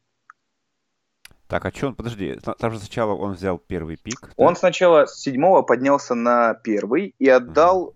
два следующих ну, выбора. Там, да. Пер, вот. Первого раунда, угу. да. Потом он увидел, что падает вот этот кутербэк, и, и перед э, как бы Сиэтлом, который выбирал седьмым, который, соответственно, поменялся с ними, ну, да, он да, да. У, у Каролины, по-моему, э, э, у Каролины выменял их первый пик, шестой, шестой по номеру, на три своих этого а, года и, соответственно, два да. следующих. Нет, мне кажется, такое нереально сейчас. Ну вот да, да. Я это, посмотрел, думаю, они это, так легко во-первых, Ну, да, не, не, по каким, не по каким таблицам это не, это не бьется, это сто процентов. Ну и просто. Э, это, это очень странно выглядит, э, шестой пик. Ладно, если это... Э, потому что ну, первые, 20 да. первые 12 пиков, они по ценности очень дороги всегда. За 15 ты, там, 16 в принципе, можно даже там попытаться за два вторых и что-то еще там, может быть, низкие там, какие-то, четвертый, там, 4, да, четвертый, пятый, там, или игрока какого-нибудь предложить, что-нибудь такое можно. Но, конечно, шестой за три вторых нет. Нет, сейчас никто на такое не пойдет. Да, Слишком... да, да. Вот я, я сразу прикинул так, что-то это, хотя фильм недавно снятый, он ну, более-менее свежий. Ну, он, знаешь, ты говорил, что там, если его смотреть так, никто не поймет, но вот я помню, я его с женой смотрел, и особо ничего она, она в футболе не очень хорошо понимает, но она примерно поняла, что там происходит. Другое дело, что он снят под конкретную аудиторию. Да, не, да, да. Я не, не сказать, что он под профессионал даже под полу какую-то там увлекающийся футболом. Потому что там э, для, наоборот, тех, кто футбол любит и прям качественно смотрит, для них там вот такие вот вещи, как обмены Вообще, шестого да. на, три вторых, да, они очень странно будут смотреться. Это такой вот масс-маркет. Э, именно поэтому многие его критиковали, что он не позициони... не по... у него не получилось позиционировать себя ни как для любителей футбола, ни как для тех, кто футболом не увлекается. То есть он остался каким-то средним, еще и Кевина Костнера многие недолюбливают, а. особенно вот в этой роли. Ну, мне фильм понравился. Сам фильм. Вот эта идея не очень не понравилась, а фильм ничего. Так, следующий вопрос. Следующий в плане вопрос. фильма, кстати, вот каждое воскресенье, мне кажется, оно в плане эмоциональности, оно куда больше для тех, кто ни разу там футбол не смотрел. Я каждый, ну, раз в два месяца стабильно его пересматриваю. Не знаю, просто мне вот нравится все, начиная от э, э, главного тренера и заканчивая Кэмерон Диас. Ну и все время забываю фильм про филадельфийского этого. Он парня. называется «Преодоление». «Преодоление». Вот я «Преодоление», да. Вот он, кстати, Самый тоже, первый. я его тоже с женой смотрел, и вполне прекрасно заходит людям, которые от футбола далеки. Ну, там попроще все-таки описано. Ну, там никаких комбинаций, ну, там ничего. Историю, там, тем да. более его потом да. спецкоманды еще поставили. Там вообще просто все. Спецкоманда, что бей-беги, да. Да, да, да, да, да. Вот, э, следующая тема. Э, потолок зарплат. Ты очень подробно его касался, очень много э, о нем было сказано. Вот, но на фоне последних событий, э, бухгалтерских вот этих дел, размазывания зарплат mm-hmm. и ежесекундных и выплат на несколько лет, Скажи мне, потолок зарплат действительно влияет именно сейчас, вот, э, ну, в настоящее время вообще на ростер команд НФЛ? Или он стал какой-то мифической такой, мифическим таким понятием, которое можно обойти абсолютно легко и э, силу ростера, ну, грубо говоря, там большое количество талантливых игроков, классных на больших дорогих контрактах, э, ну, невозможно как-то это держать, потому что главное, э, ну как, главная суть потолка зарплат, э, чтобы команды ну, оставались более-менее конкурентными, чтобы не все крутые игроки играли там в определенных франшизах. Слушай, ну ты много сейчас сказал прям вот моих слов, я их не помню, где то ли в нулях ЛВ, то ли где-то. Вот я прям точно так же говорил, что э, это, это межсезонье прям конкретно показало, как э, ребята-финансисты просто уделывают э, во все дыры вот этот потолок. Вот что то, что делали э, вот именно с вот этими вот аннулируемыми годами и то, как обходили, ну, фактически обходили, просто делали дураков из, э, из э, тех, кто что-то там пытается считать из потолка зарплаты, в том числе из меня и из всех вот э, специалистов, которые сайты ведут, но это просто из всех нас делали дураков. Они, обходи, они ставили, размазывали этот подписной бонус, Годичные контракты просто стали настолько выгодны. Это, это конечно, все из-за ковида, опять же. Мы все это ну, видели. разумеется. Потому что сейчас никто больше, чем на год не планирует. Ну, сейчас уже, я думаю, дальше все будет нормально. И тем более у нас и потолок повысится прям прилично в следующем межсезонье. Но то, конечно, что было в этом году, это просто издевательство над э, всеми, кто берет калькулятор и пытается вычислить, как Сейнс умудрились влезть, э, черт возьми, в эту платежку. Да, потеряв там трех людей, но все-таки как Тампа умудряется подписывать всех, как, когда они там еле-еле вылезали за ноль. Да, это в этом году я, я все-таки надеюсь, что это Хотя как, как это закрыть, как это прикрыть эту лавочку, никак, потому что, в принципе, ничего такого э, никаких нарушений они не делают. Э, игрок волен заключать контракт в, той форме, которую он хочет и считает для себя полезным, так же, как и команда. И вот эти вот обходные маневры, это, конечно, очень э, свое, своевременно придумано. Это, я не думаю, что это прям вот лежало у них на столе, у команды все такие, ну вот мы когда-нибудь этим воспользуемся. Нет, я думаю, это они просто подстроились под ситуацию. Очень, э, очень умно. Может быть, они обсудили это вот у себя на э, съезде президентов или что-то подобного. Где-нибудь так сели потихонечку. Давайте как-то выходить из ситуации. Как-то нам надо... Потолок рухнул на 15 миллионов, надо что-то делать. Надо людям работу как-то дать. Ну вот, наверное, решили так. Но это, опять же, из-за этой нестабильности. Сейчас пойдет год, сейчас у нас уже стопроцентное посещение стадионов, сейчас у нас уже вакцинация. Кстати, вот, конечно, будет прям очень э, полярно смотреться, ну, даже не с Евро, а вот с Олимпиадой, наверное, сезон НФЛ это просто будет ад.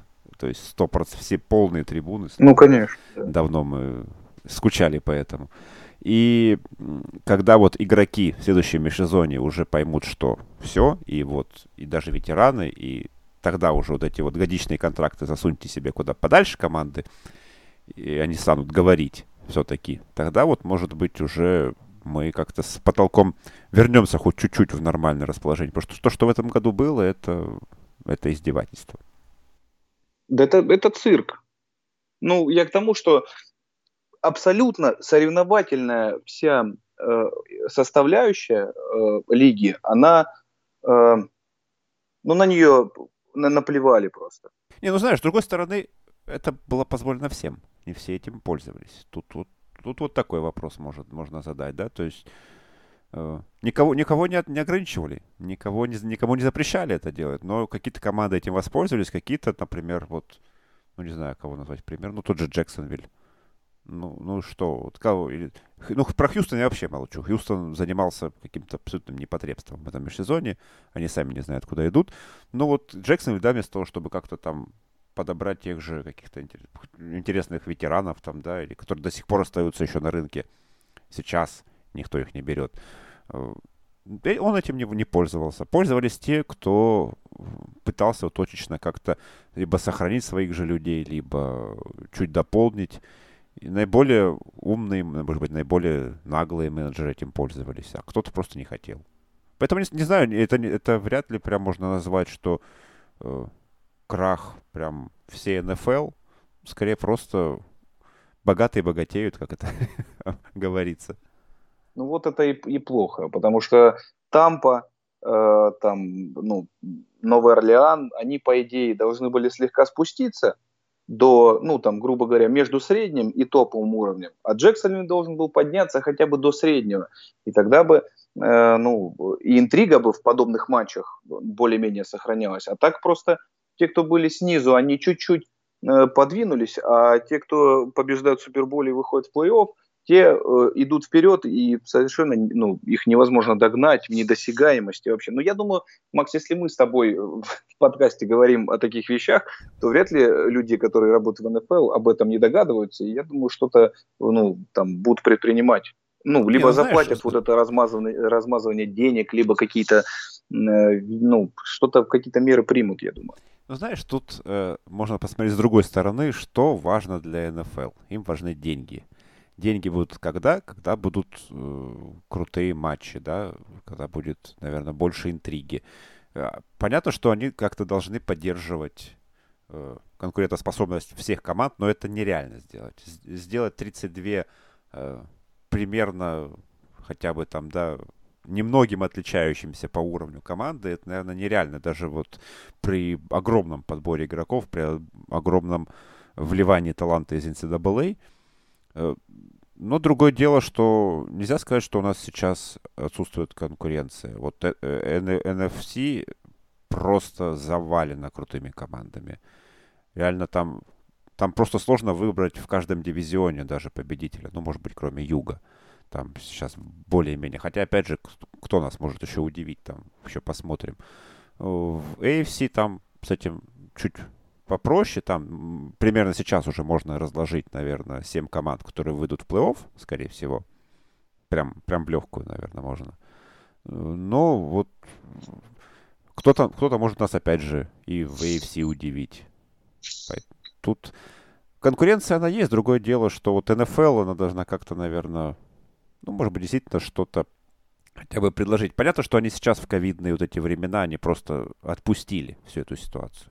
Я думаю, так. Ну да, лишь бы не сильно много денег потерять, просто чтобы да, да. Ну, более-менее оставаться на плаву, более-менее нормально зарабатывать. Это я понимаю. Но это интересно, что мы с тобой сошлись э, в этом вопросе, именно мнения наши сошлись. Вот, окей, окей, хорошо.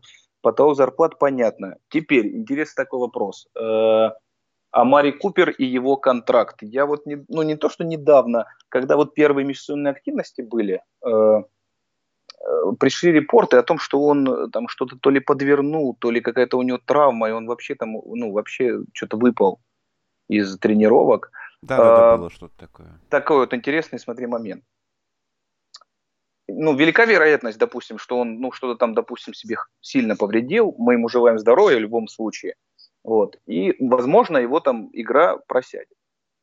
А, есть ли такая вероятность, что э, ресиверам, принимающим как, э, перестанут платить большие деньги, как и бегущим, если это условно, конечно, там не э, Деандре Хопкинс или там Дерек Хенри, системообразующий игрок.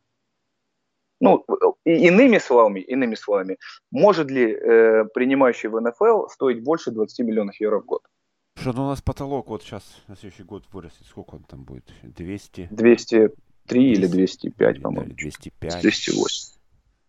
Mm, ну, при такой, при такой инфляции потолка, да, наверное, кто-то все равно будет получать и из принимающих 20 миллионов, и пасрашеры у нас пойдут за 23 и mm-hmm. прочее. Другое дело, не знаю, есть, есть примеры и такие, и хорошего, когда дорогой игрок, да, тебе, ну, типа вот того же Хопкинса. Полностью меняет вообще Да, команду, полностью да. меняет все. Другое дело, может там взять, я не знаю, Сан-Франциско с Сэмуэлом и Аюком, которые на новичковых контрактах, и если бы у них был э, квотербек в течение всего года, если бы они сами еще травмы не получали, они бы, наверное, вдвоем бы тысячу носили сложно. Вот это вот балансирование на грани того, кому дать контракт, кому нет, это, это всегда очень сложно для команды. Как мне кажется, я всегда пытаюсь поставить себя на место менеджера, да, и подумать вот, э, как, как бы я сделал в этой ситуации. Но то, что там Джерри Джонс творит, это особое, особое всегда мнение. Его контракт с Экелели, вот от чего стоит. Э, да, абсолютно, это, абсолютно конечно. безумный, который тянет тянется уже и еще будет тянуться еще два года. Не, абсолютно непонятный и не, неправильный с точки зрения Куперу. Ну вот теперь Купер в следующем году может уходить там для Далласа почти без, безболезненно. Они посмотрят, что, что там с Лэмбом будут, э, что как там Галлоп будет себя чувствовать. И, может быть, даже Купера спокойно отпустят, заплатив ему, сколько у него там подписной бонус был, безумные деньги. Ну да, там у него очень большая это. И я, я вообще его считаю таким, ну, принимающим все-таки второго эшелона. Но это сугубо мое личное мнение. Э, в Окленде, конечно, он выдавал там очень хорошие вещи. Э, но вот я считаю, что он, это, опять же, мое сугубо личное мнение. Там, вот этих контрактов всех огромных, вот, при том, что его еще и продлили до э, Прескота, я считаю, что он вообще недостоин, даже, на мне кажется, даже 70% это, это сделать. Но, с другой стороны, мы в этом году посмотрим на очень, и дай, дай бог здоровья всем, Прескоту в том числе, на очень интересное нападение Далласа, если все будут, опять же, здоровы. Это Их всех прикрыть быть, невозможно будет, кстати. Ну да, просто все, все не закроешь. Вынос и три таких принимающих, да, это, да. конечно, причем линия проблема. вернется полностью вся в, ну, в вот этом Ох, составе ну, крутом. Линия тоже, да, там, конечно, стра- многострадальная в плане трав. Ну, то есть Даллас у нас с тобой э, в дивизионе фаворитом считается, правильно?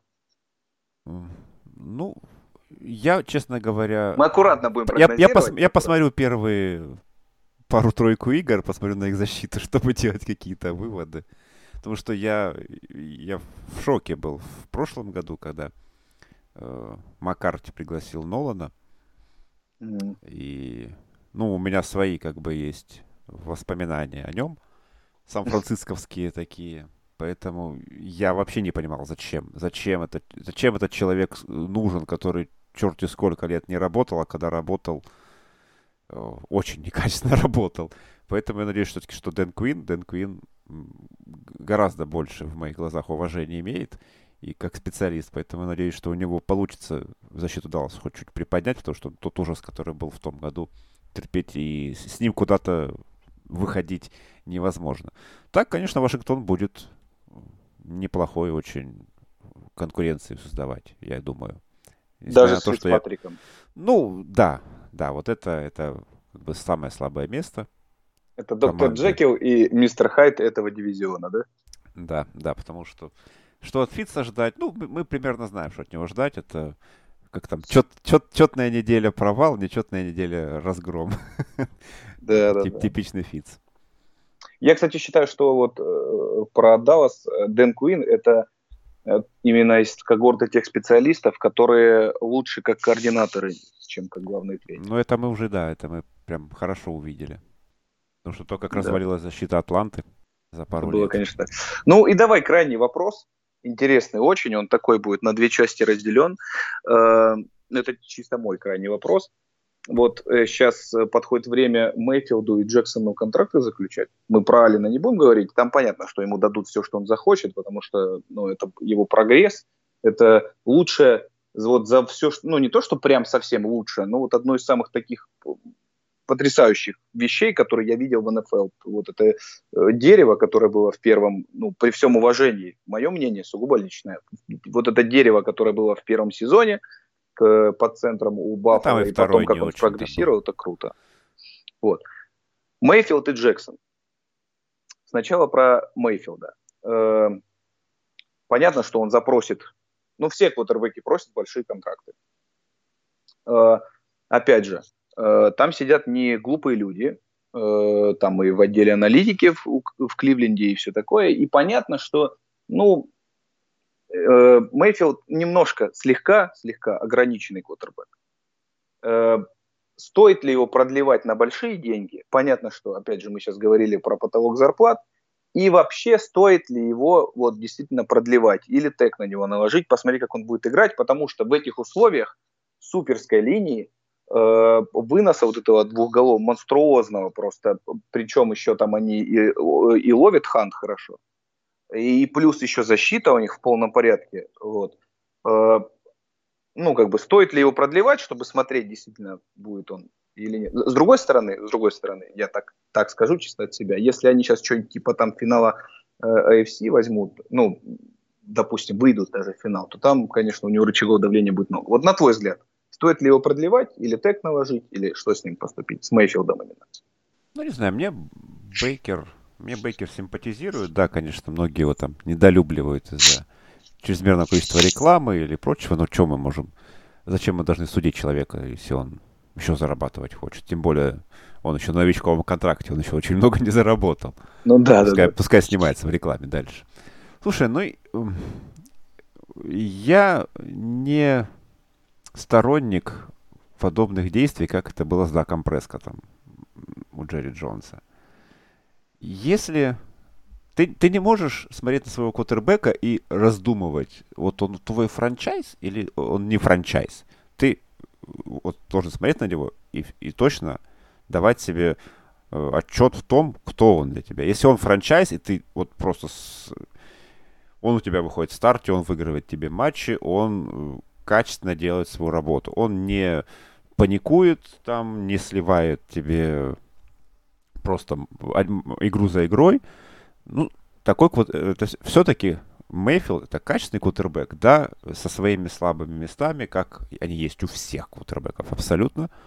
Э, но он твой кутербэк, и ты не должен играть с ним вот в эти игры, как это было у Джерри Джонса. В, э, конце концов, да, и, и тот сдался, и тот старикашка сдался. Поэтому я бы на месте Кливленда сделал бы вот это, наверное, в следующем межсезонье, скорее всего. И сделал бы какой-нибудь такой вот фронт-лодед контракт, который в первые три года спокойно съест все вот эти вот гарантированные деньги.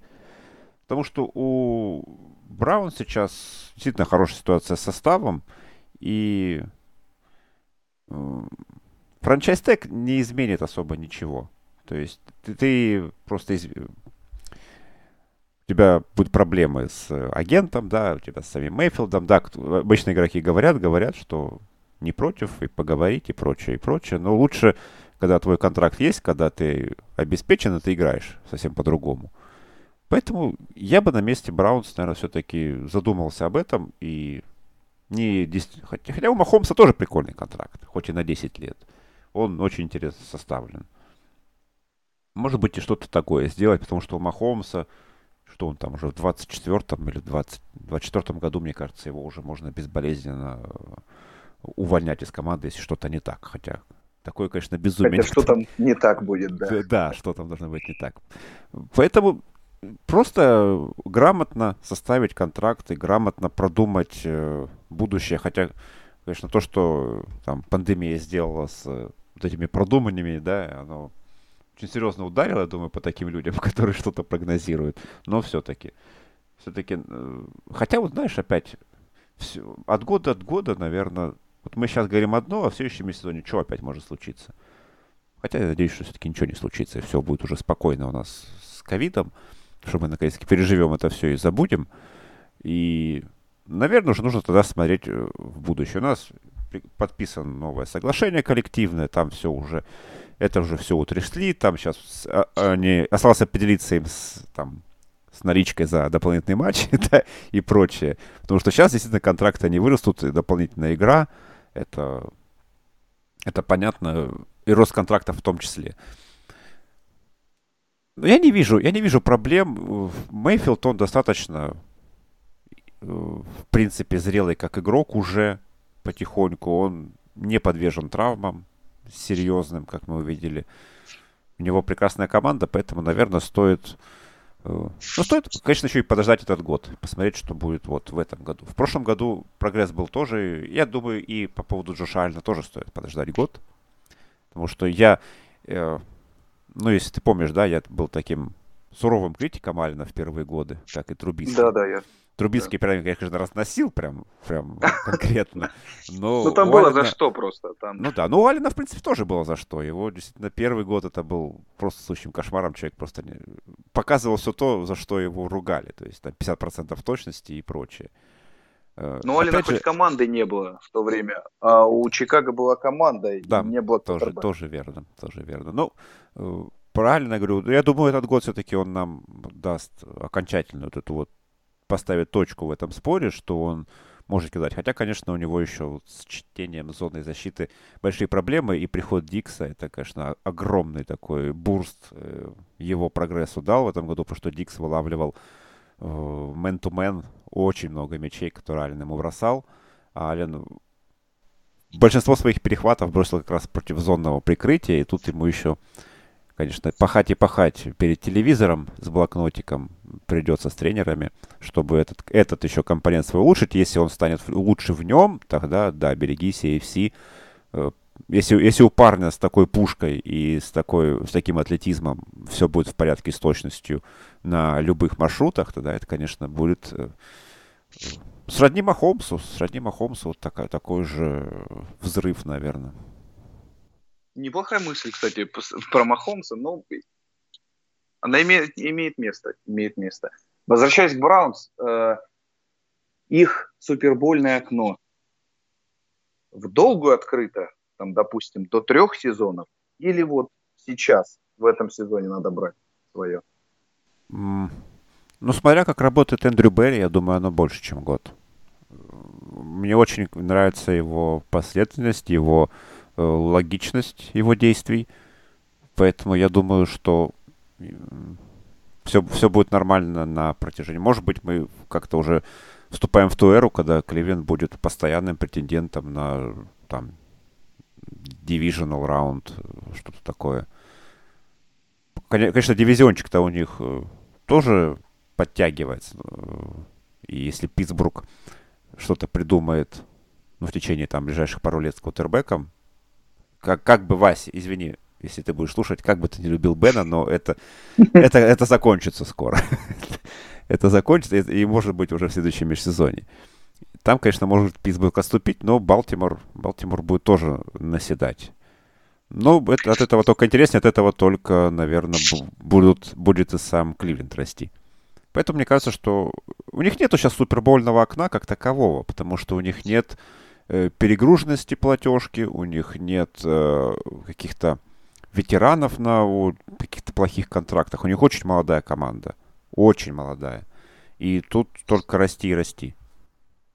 То есть у них построенная команда, которая просто ну, вот, нарисовалась как контендер, и это в долгую. Ну, ну думаю, да. Вот. Если вот Стефанский будет также гнуть свою линию, как это было в том году, и пр- прекрасно вот с плейколлингом заниматься, если он еще чуть-чуть начнет больше, может быть, доверять Мейфилду, и э, там, может быть, все еще лучше. Потому что, ну, там все уже, все уже собрано. Они в этом году еще так защиту, ну, практически идеально усилили. Что... Усилили, да, очень хорошо.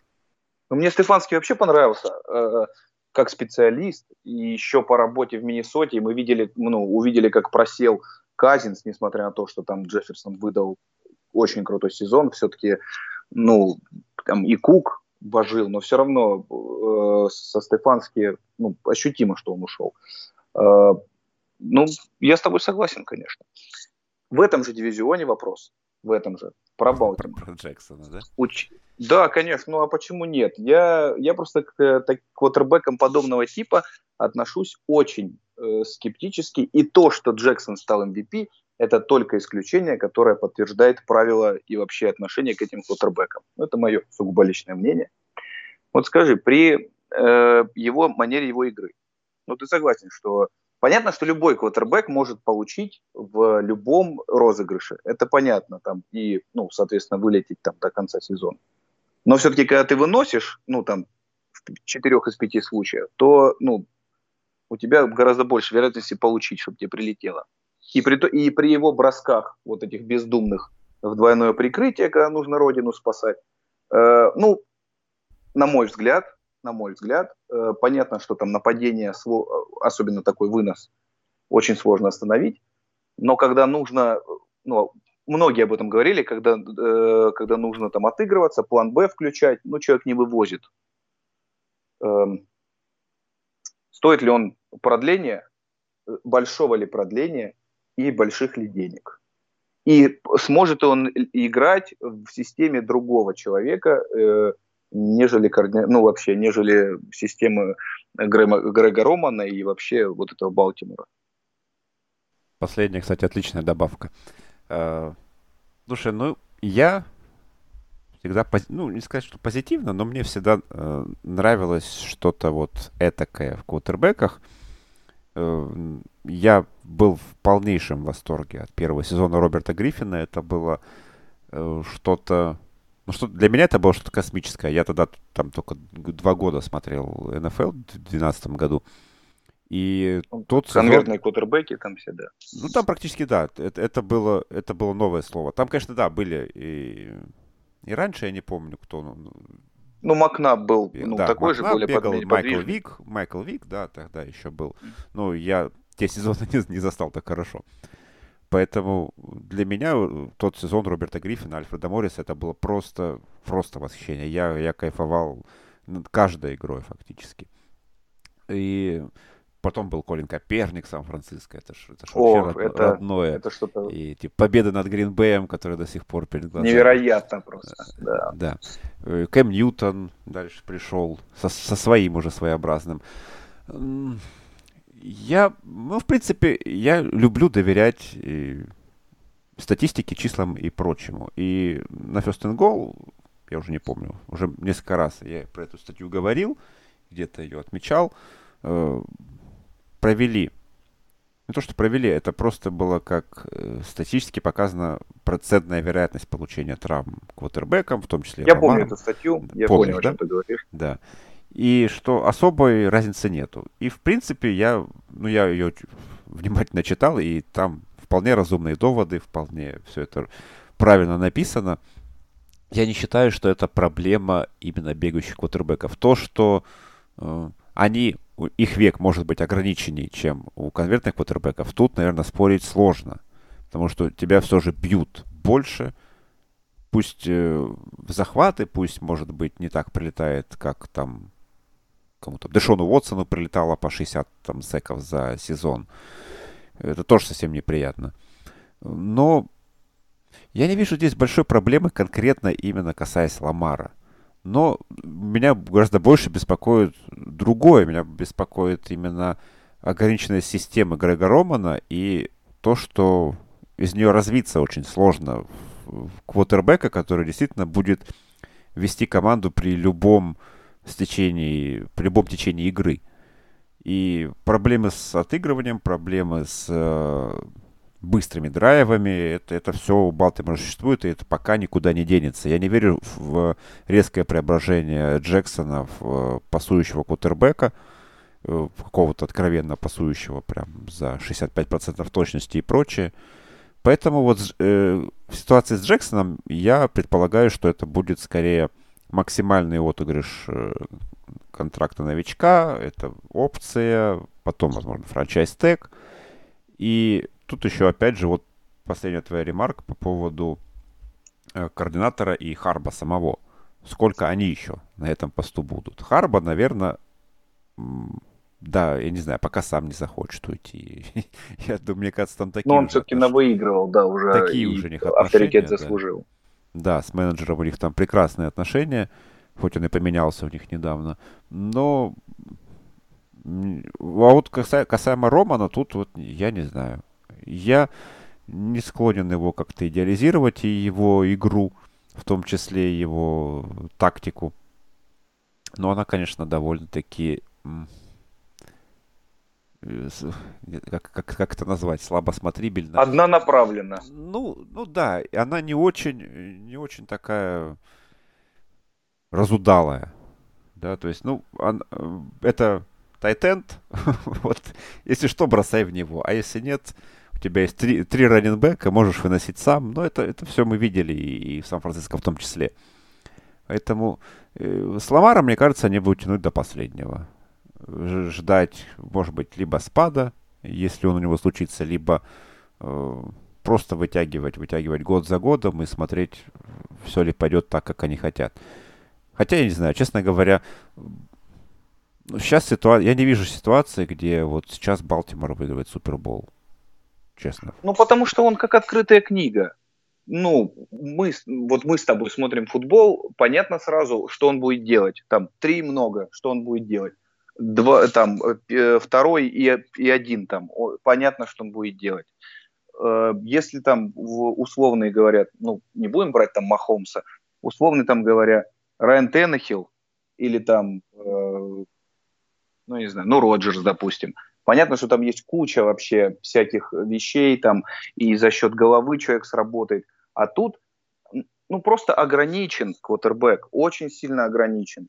И в другой системе он этого не покажет. И вот, ну, мы помним, сравнивать, конечно, не хочется, но вот помним э, Роберта Гриффина, как его попытались из него сделать кутербека другого типа, и не получилось вообще ни разу.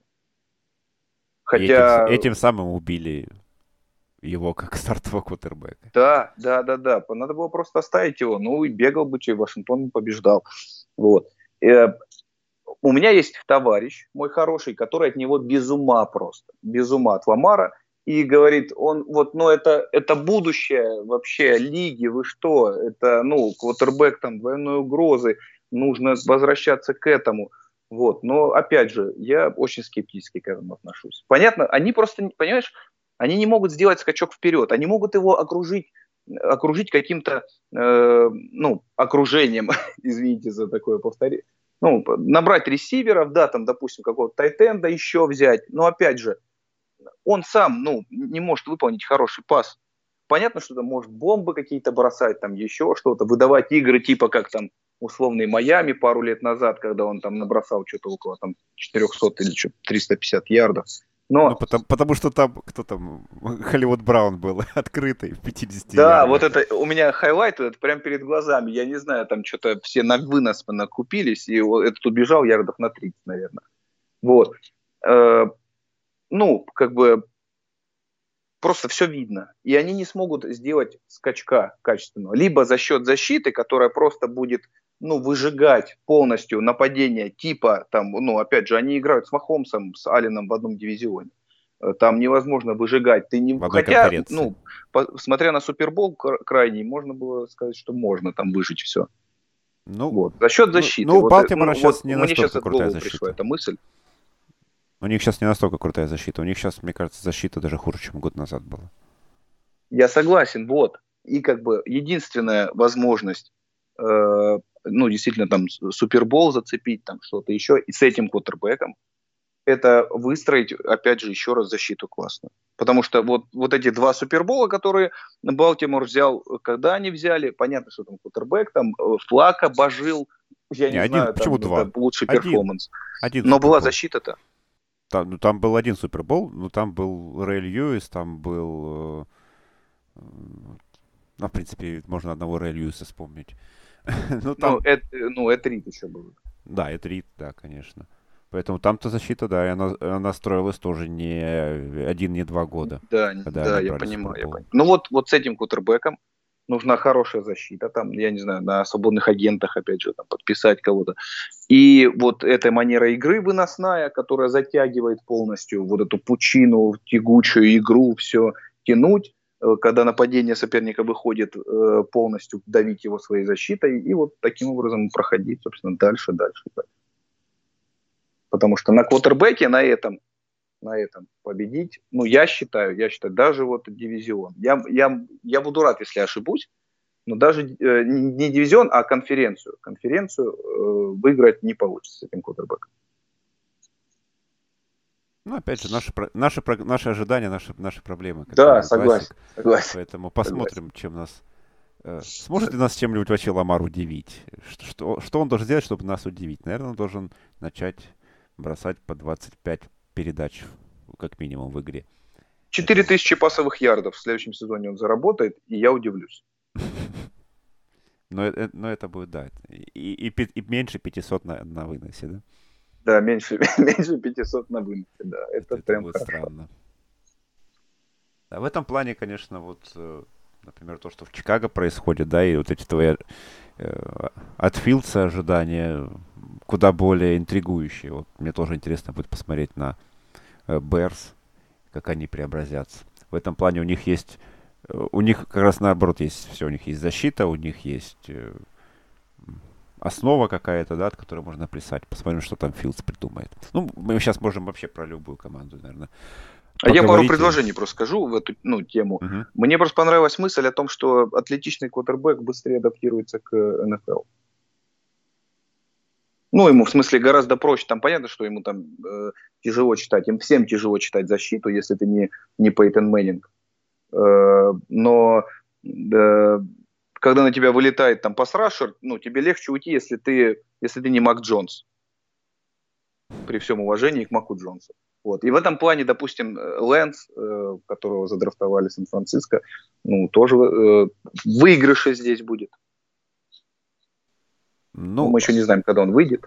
Да, но атлетичность э, такой, конечно, странный параметр. Я бы, например, не сказал, что там, ну не знаю, что Зак Уилсон мало атлетичный. Да.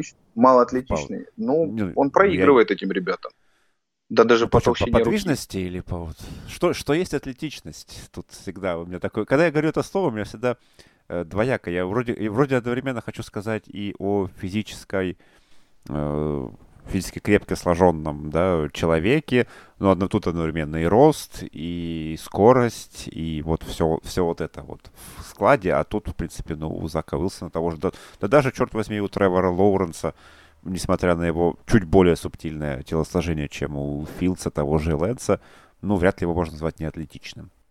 Я согласен, да. Вот ну, э, про атлетичность скажу. Для меня атлетичность квотербека, я тебе два э, Э, приведу примеры. Один свежий, а другой чуть-чуть постарше. Э, атлетического квотербека это вот когда в прошлом сезоне Джош Аллен stiff arm ом убрал лайнбекера Майами. Помнишь этот highlight? Да, конечно. Такой забудешь. Вот. вот это атлетического квотербека. И атлетичность квотербека, когда э, в финале э, NFC, это был сезон, когда Сиэтл прошел свой второй Супербол, э, когда Сиэтл играл с э, Гринбэем, э, когда камбэк сделали. Угу. Помнишь, да?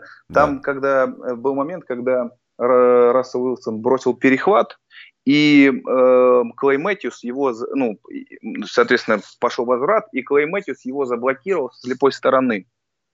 Вот мне 90% квотербеков, мне кажется, закончили бы матч на этом для себя. А Рассел ничего, встал нормально и пошел дальше, и вышел э, дальше нападение свое вести в следующем драйве. Вот это атлети- атлетичность квотербека. Ну, Рассел вообще не с этой планеты. Он, вот в плане, в плане, я не знаю, здоровья, это просто человек, я, я даже просто не представляю, из чего он сделан. Как, как он умудряется играть вот в таком стиле и, и ничего вообще. Оставаться есть, здоровым, да. Ну, все, это, 6, все 16 такая... игр каждый сезон играть. Как, это, как он это делает? Я думаю, вот ему нужно тоже свою какую-нибудь как ТБ-12, вот, да, там, программу еды, там, вот что-то ему так подобное создавать. Какой-нибудь, э, что-нибудь типа металлические кости Рассела Уилсона, да, вот это. Ну да, да. Потому что, конечно, очень, очень... Э, я всегда так на него смотрю, так, говорю, ну раз.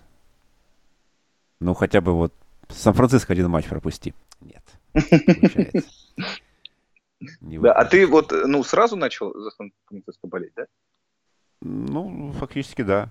Я много раз рассказывал эту историю, что я сначала бейсбол-то смотрел годика mm. с э, седьмого, наверное, активно. За Доджерс болел. Потом, когда стал футболом смотреть, стал искать кого-то в Калифорнии, а там только Сан-Франциско были и э, Окленд.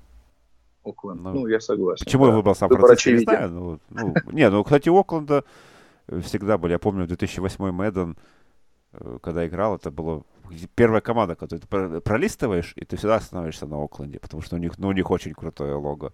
Оно привлекает. Да, да, да, особенно тех, кто слушает тяжелую музыку, как я. Ну это же, блин. Ох. Почему я не стал э, за Окленд болеть, я не знаю, честно говоря, почему именно за Сан-Фран. Ну, вот почему-то именно так. Потом потому, что тогда Сан-Фран был на подъеме. Тогда был этот и выход с Алексом Смитом в финал конференции с Giants, где это кошмарный fumble.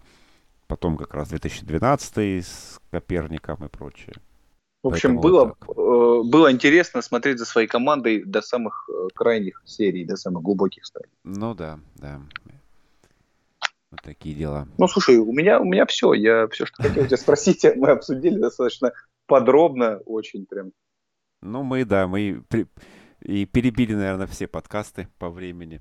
Так что, друзья, ну, надеемся, вам, вас понравится. Те, кто любит НФЛ, я думаю, точно здесь найдут, что это послушать. Но, в принципе, у нас и начало было хорошее прям минут 30 с лишним мы и про наш футбол поговорили.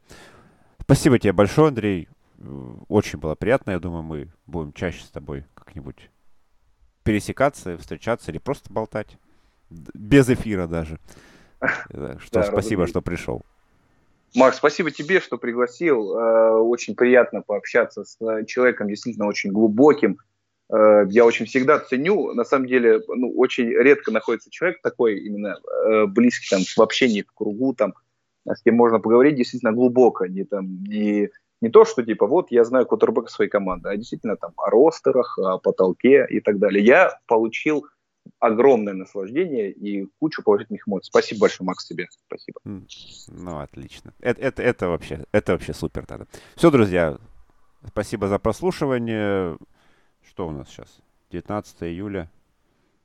Я даже не знаю, что, какие, какие-то планы рассказывать. Но пока, пока особых планов никаких нет. У нас вроде как предсезонка там начинается. Как-нибудь мы ее, наверное.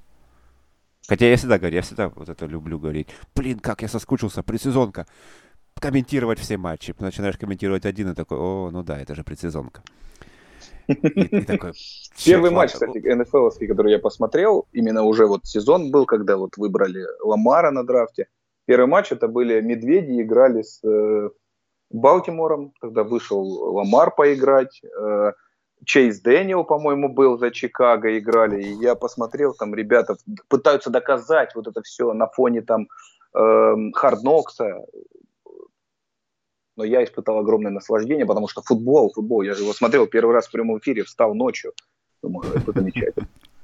Ну, кстати, да, вот у нас август это Харднокс. Вот Харднокс больше ждешь, чем э, предсезонку. Пользуясь случаем, Макс, пользуясь случаем, это гениальная была озвучка. В прошлом сезоне просто, вот, я не знаю, где это все было так долго, это было гениально. Блин, спасибо. Прям я, я очень сам, Я сам от себя не ожидал. Я, очень сильно. Э, вот как круто это делает Житков, допустим, моя вот самая, самая любимая серия это то, как э, делали все или ничего с Каролиной. У меня даже она вся скачана на этом, на телефоне есть. Я там, когда езжу, какие-то командировки пересматриваю. Но твой, твое вот это э, понимание вообще, ну, видно, человек глубокий сразу, все понятно. И вот этот тренер, понимаешь, я когда его вижу, я сразу представляю твой голос. Я даже не, не даже просто мне остановить на стоп-кадр. Я прекрасно пойму, что он сейчас будет говорить. Это было великолепно. По мне, как, по, на мой взгляд, на мой взгляд, я не так долго в этом всем борюсь, там, э, но это была лучшая озвучка вообще документального фильма э, именно вот в этом плане. Макс, ты красавец. Блин, ну, ну, ну все, ну все, опять растрогал меня. Ой, ладно, на хорошей ноте закончим. Все, друзья, ждем Hard У нас, я думаю, еще... У меня вообще планирую сезон провального закончить вот э, последним днем августа. То есть это вот будет первый сезон, потому что там уже потому начнется регулярка, там уже начнутся другие подкасты, там уже начнется другое варево. Поэтому я думаю, у нас еще пару выпусков как минимум провального выйдет. Э, э, у нас будет, естественно, Hard у нас будет, естественно, предсезонка в каком-то виде точно будет. Ну и потом предсезонные уже видео мои подкасты, тоже что-нибудь придумаем. Все, друзья, огромное спасибо. Услышимся, как, когда услышимся.